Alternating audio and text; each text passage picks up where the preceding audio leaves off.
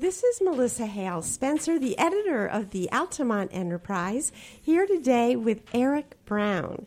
And I found out about Eric because he sent me an email with a picture that looked like it had come from National Geographic. It was a close up of the face, like a portrait of a bobcat.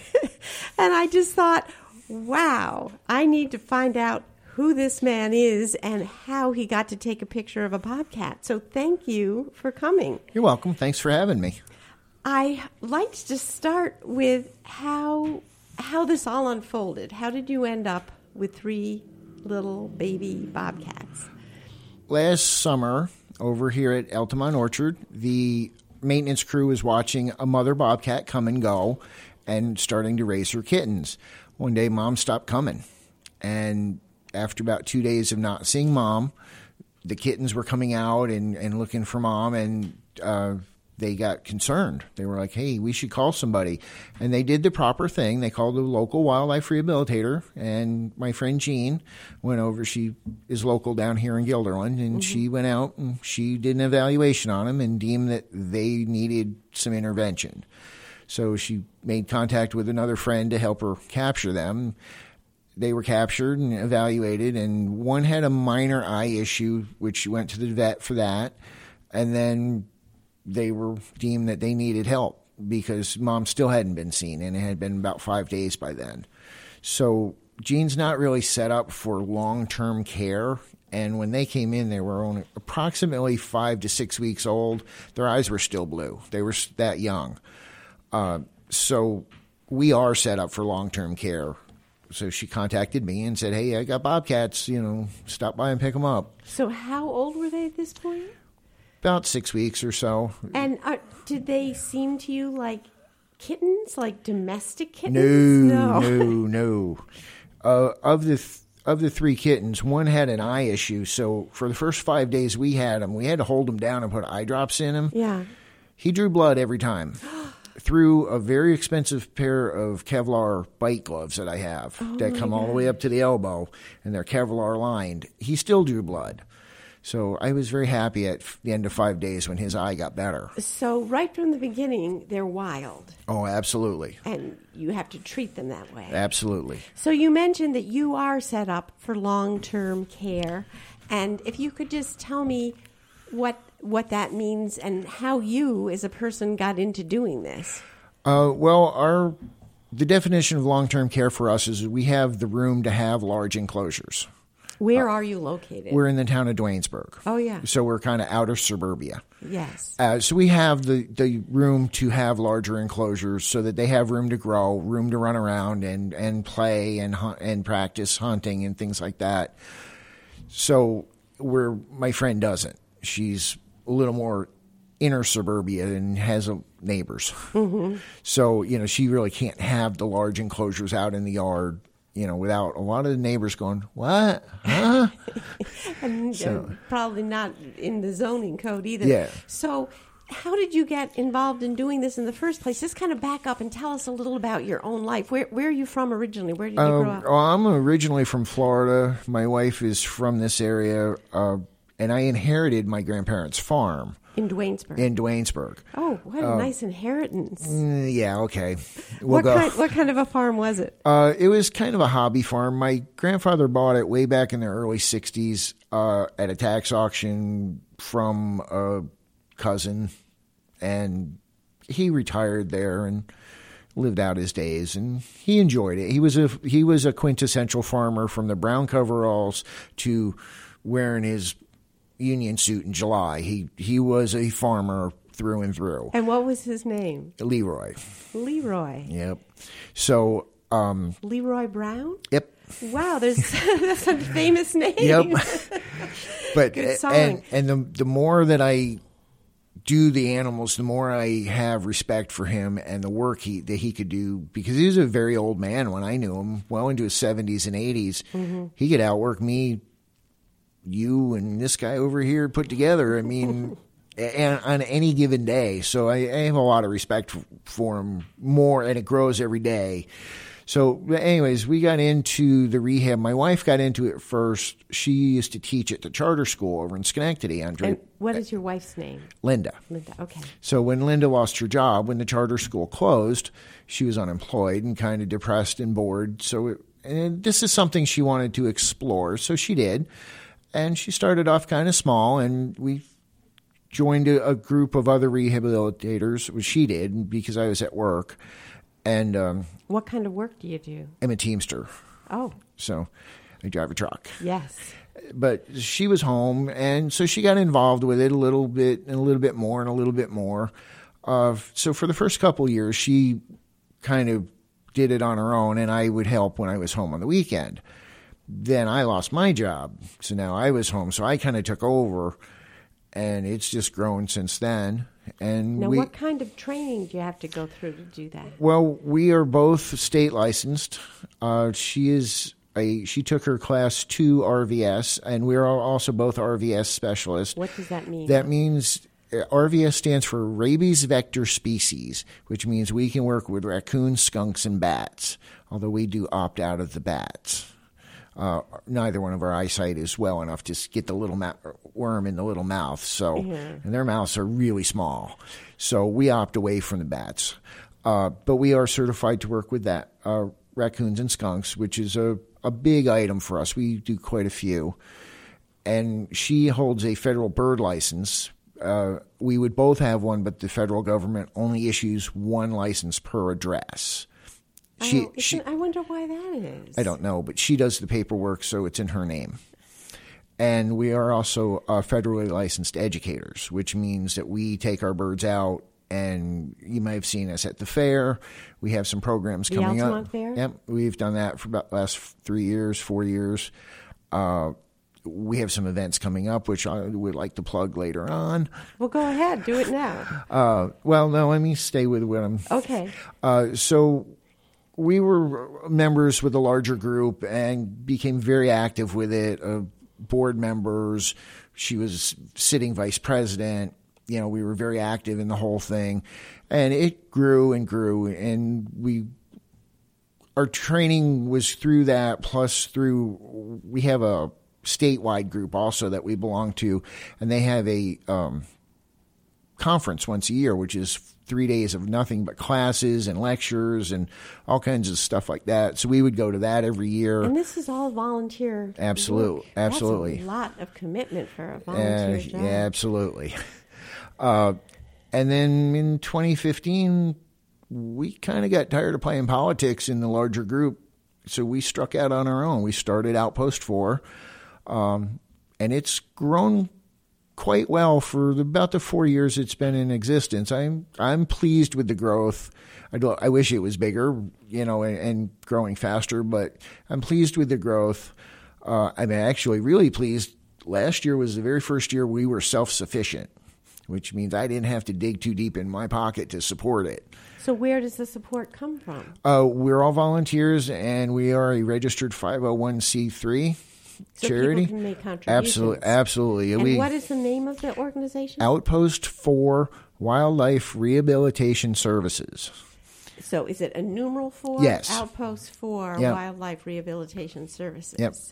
And people always ask me how I came up with the name. When we were part of the larger group, we were the farthest southwest corner of their coverage area. Uh, So we, you felt like an outpost. we were an outpost, and I figured one sounded pretentious. Two, you're just a loser. Three, you're the other loser. Nobody cares about number four, and I like anonymity. And plus, it works as uh, the word F O R. Yes, Because you're an it- outpost for this Yeah. I, and that never really came to mind. It was more I like you know who finished fourth in any event that you've ever. You don't know. no, there's nothing after the bronze medal. Yep. So, and I like the anonymity, so I'm, we stuck with it. And I'm pretty pleased to say that, like you said, we were self sufficient last year, barely, but we, we pulled it off. And we've grown to about 1,200 followers on Facebook. Oh my! I figured we'd have about five, only because my dad, her parents, our daughter.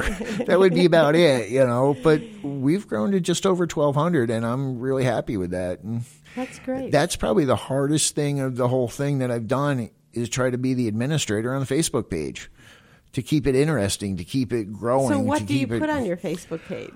Oh, Like we- pictures of the animals. Oh, we we try to do weekly updates with the animals that are in care.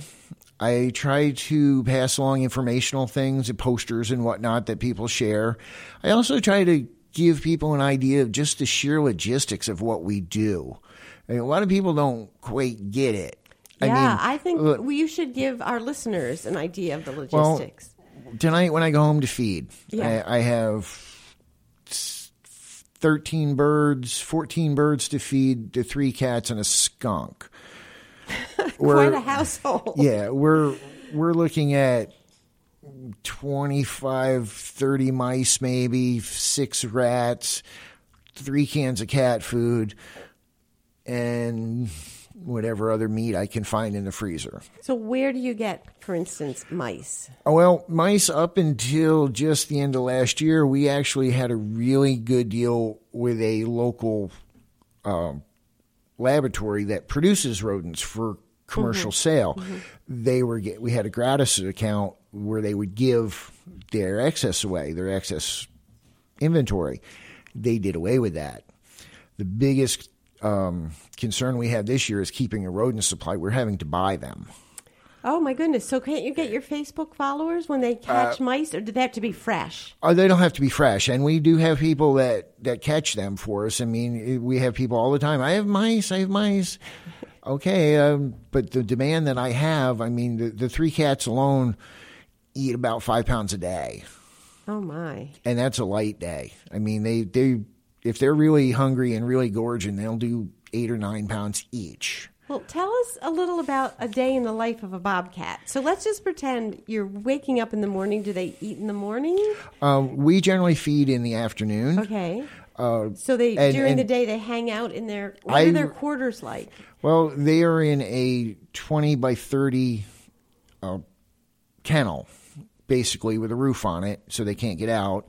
What they do all day, I really don't know because They play with each other. I, w- I would assume, but we have a very iso- uh, very strict isolation policy because they are wildlife. We only spend 15 minutes a day maximum with any of them. because you don't want them to get used to humans. Exactly. We don't want to imprint it on them.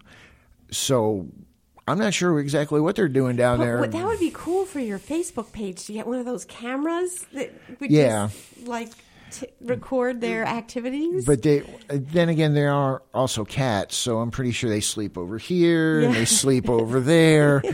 uh, there, there are some things that are just very inherent to cat. yeah. So, So- you feed them mid afternoon. Is that what you Uh, generally, when I get home, I do chores when I get home. and what, like you just toss the mice into their Uh, they'll or- get uh, they'll get their rats or roadkill or whatever I'm taking out of the freezer for them.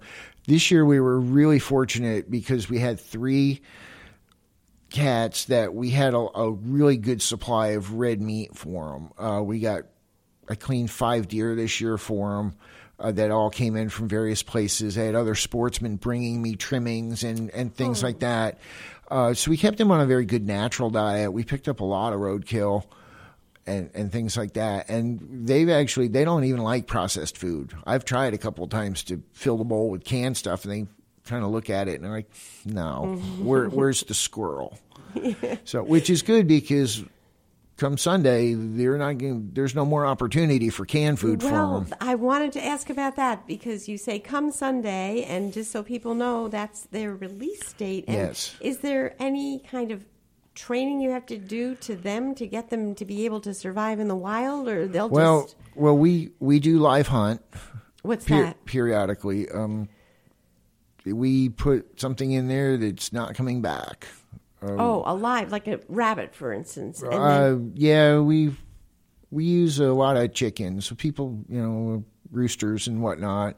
Uh, rabbit would work. You know, so then they and- hunt and- down the yes, the- and and we do that with any of the juvenile predators that we have come through.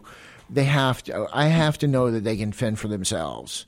if an ad- like an adult bird or an adult canine or something comes in, I know they can survive on their own. They made it to be an adult. Mm-hmm. So I don't really have to live hunt them, but I do live hunt the juveniles as they grow. I have to know that they can take care of themselves.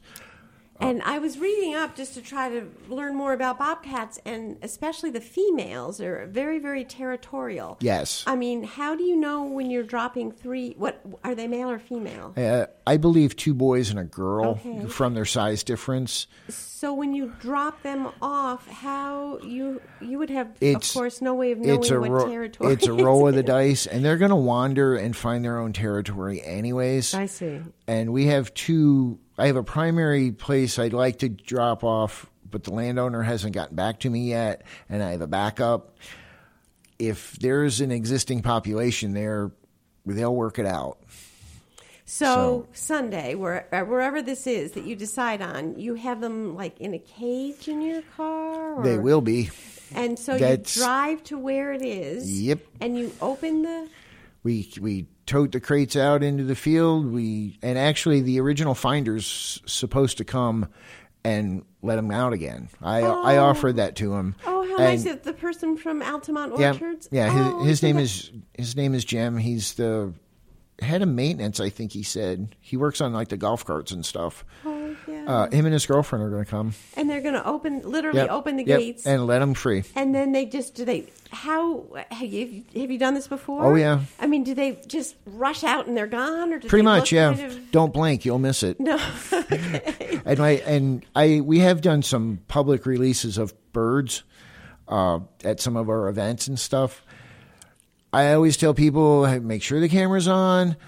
Don't blink. There are no do overs. They ain't coming back. yeah. So So how does that make you feel? Do you like miss them, or do you feel like Uh, it's kind of a two-headed coin. It's bittersweet because on the one hand, I'm really happy that they're free.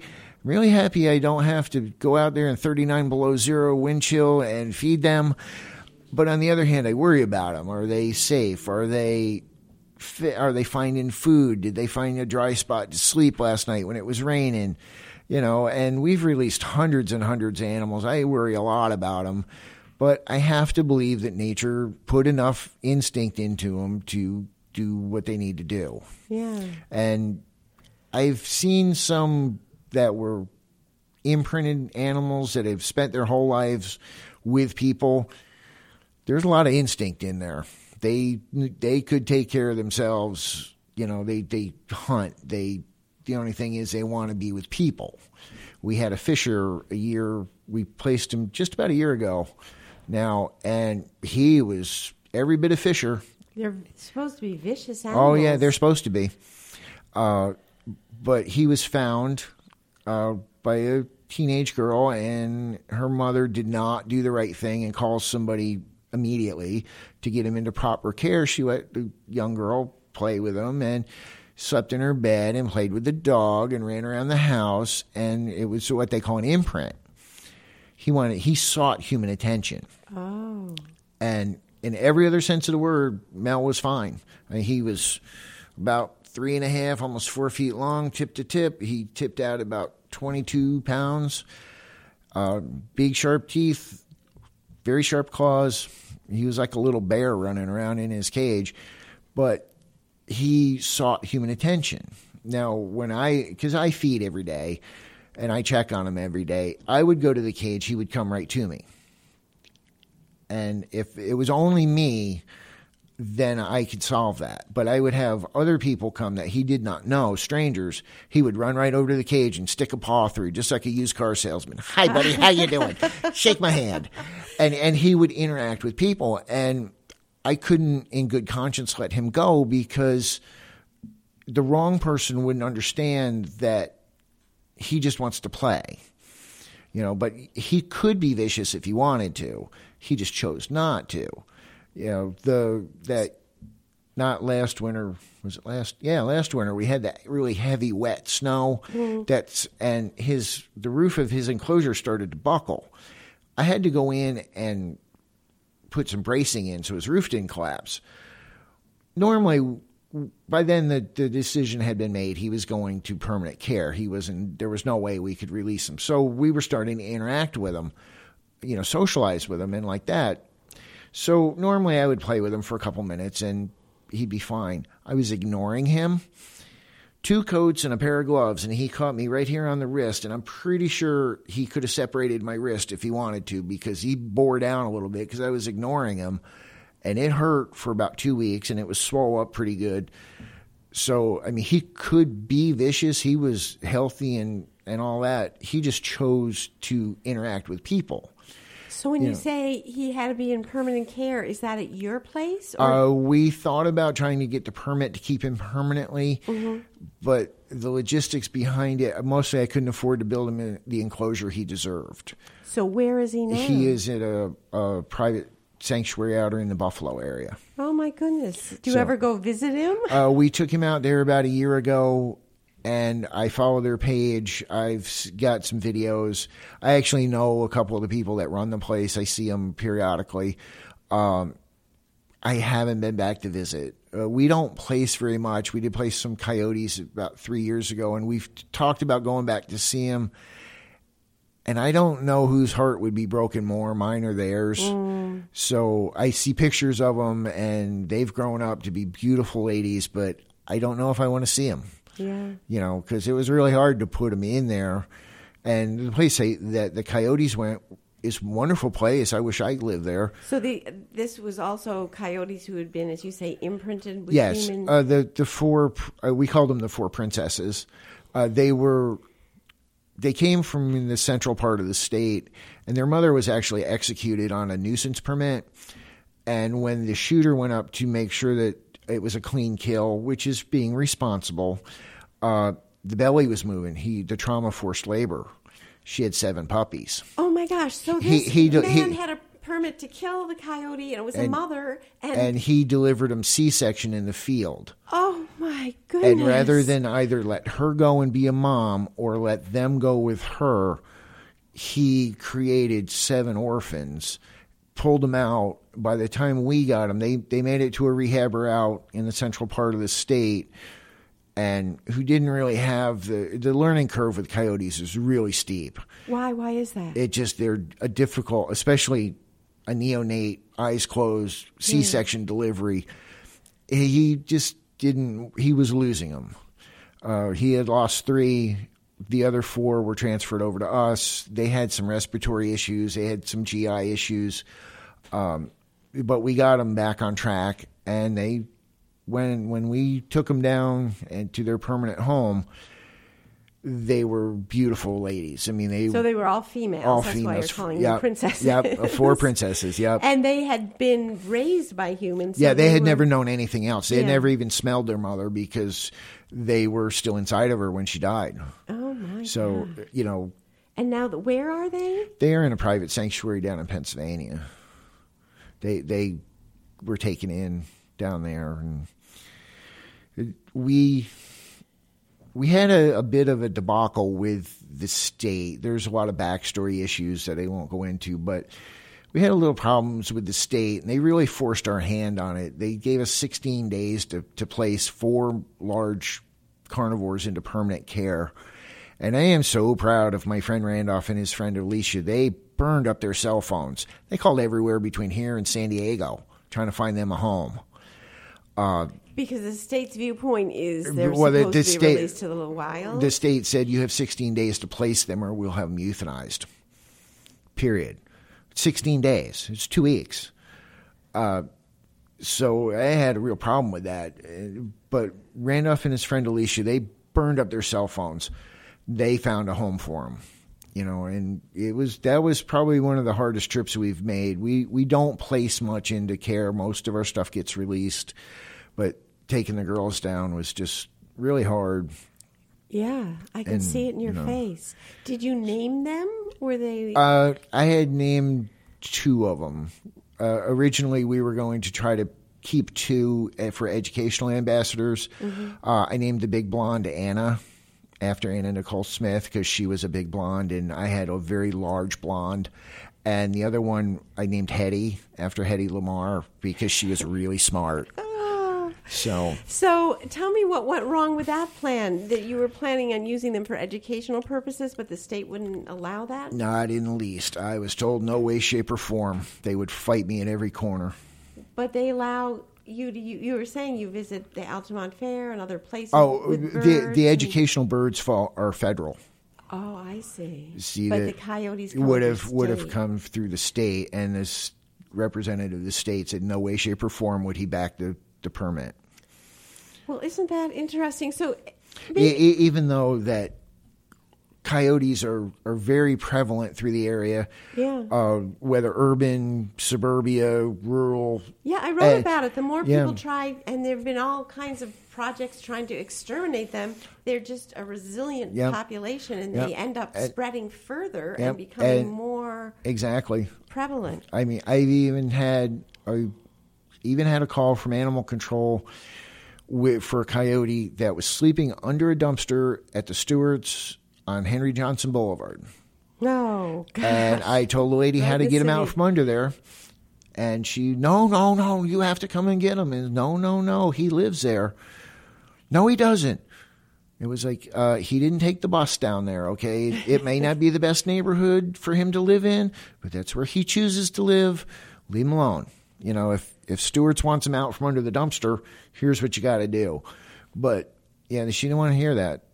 You know, but when the NCON went down, officer went down, and and I know most of the officers or know somebody who does know him.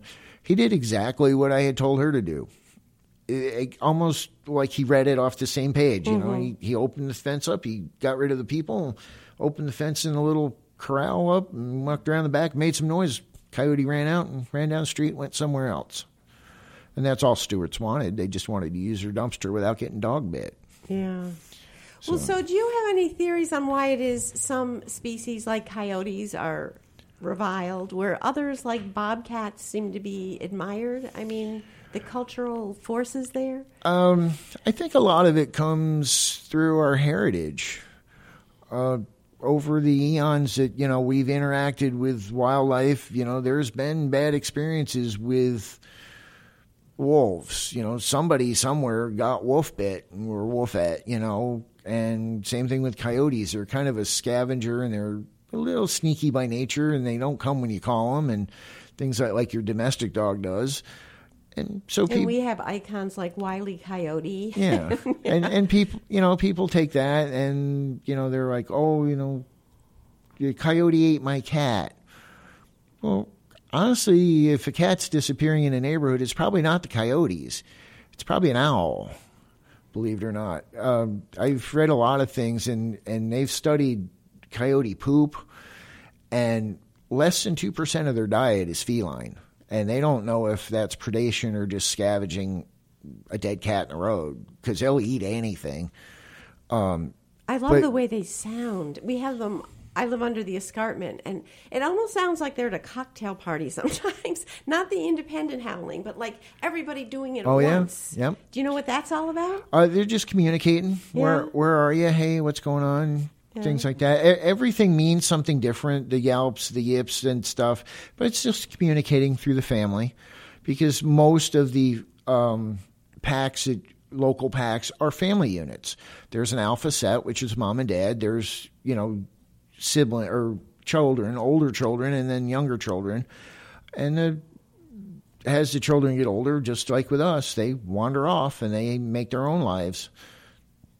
So, what keeps you and your wife at this? It sounds like a tremendous amount of volunteer time and That's effort a that's a good question. If you come up with an answer, let me know because well, I, it, it's it's can be very taxing some days and it can be very depressing some days, but it can be very rewarding some days.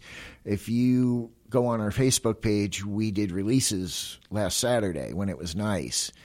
To watch a bird that you've nursed back to health go free, to uh, we we let Mr. Skunkle go. He came in with a broken ankle. who was that? Uh, Mr. Skunkle. Oh, it was a skunk. Yeah, he had come in in the fall with a broken ankle. He had been hit by a car.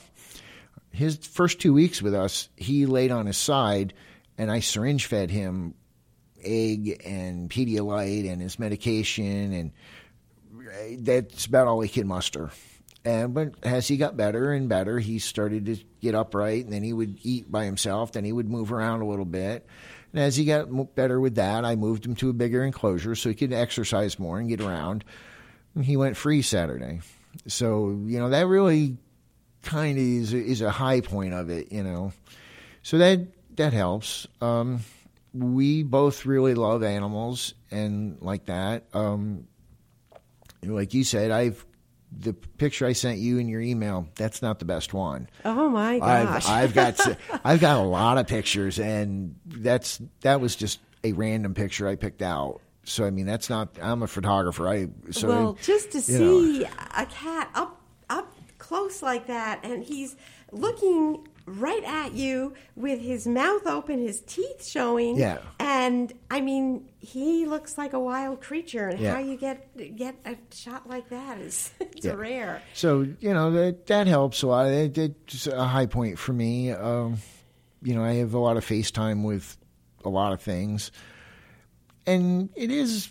Like I said, it is quite rewarding some days. I mean, it's it's definitely an emotional roller coaster, but I mean, the, the highs are well worth it.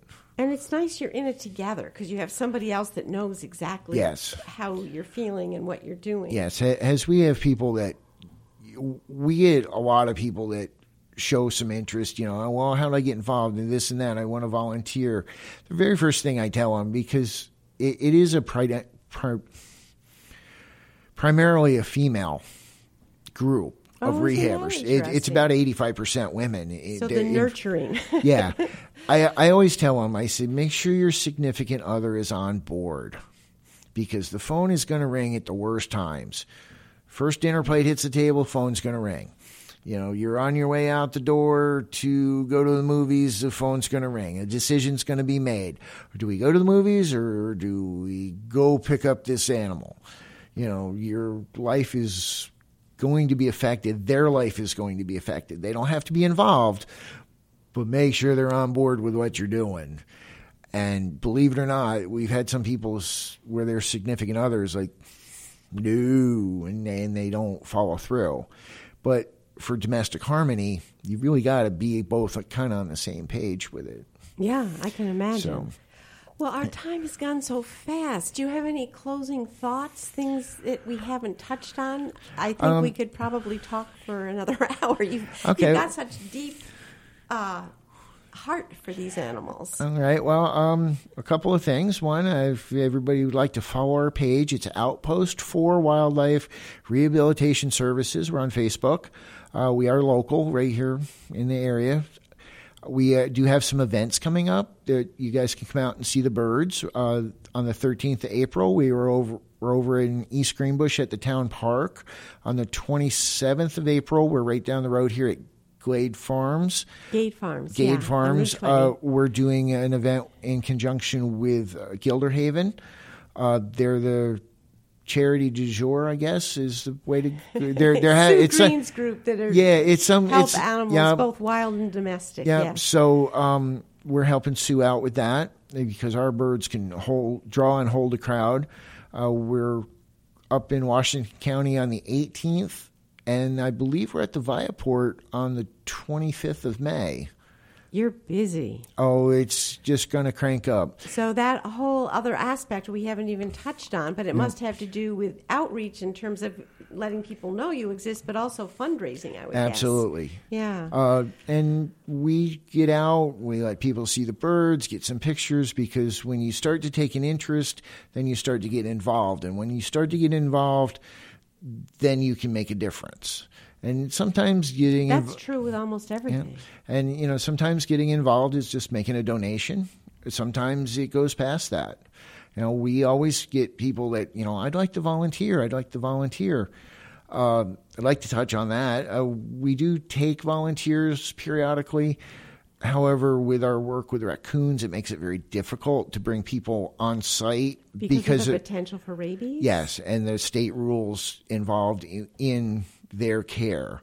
Uh, but we do use transporters. We do need always need event staff. We know other rehabbers that need help. Uh, if it's something that you know is, you're thinking, wow, that sounds really kind of cool, please look into it. The world needs more rehabbers. Uh, our phone will. We're coming into baby season right now. We got our first little fox in last week. Tell us just that. That'll be our closing thought. I don't know Um, why, but I just get so thrilled whenever I see a fox. Uh, just- th- this little fox was found by a young gentleman as he got off the school bus. Uh, it was laying out in the middle of their backyard. Her, her eyes were still closed. a baby. A baby. Oh yeah, I'll, I'll show you the picture. Uh, but yeah, a little baby fox. Her eyes were still closed. The child picked it up, put it in a box. Mom got home about an hour and a half later. Yeah, we need to call somebody.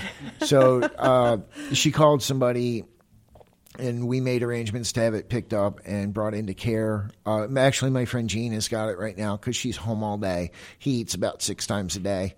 I talked to Jean today. She he said that he's up to about 525 grams, which he's almost doubled his body weight in a week, and and his eyes are open Monday. Oh wow! So so he can see the world. uh, probably a little fuzzy for him right now, but they're open. So he's on track. He's growing. He's and our last year, I believe we did eight reds, three grays. So he'll have friends pretty soon. Well, So- thank you so much, Eric Brown. You're welcome. And Thank- and happy thanks- baby season. Thanks, and thanks for having me.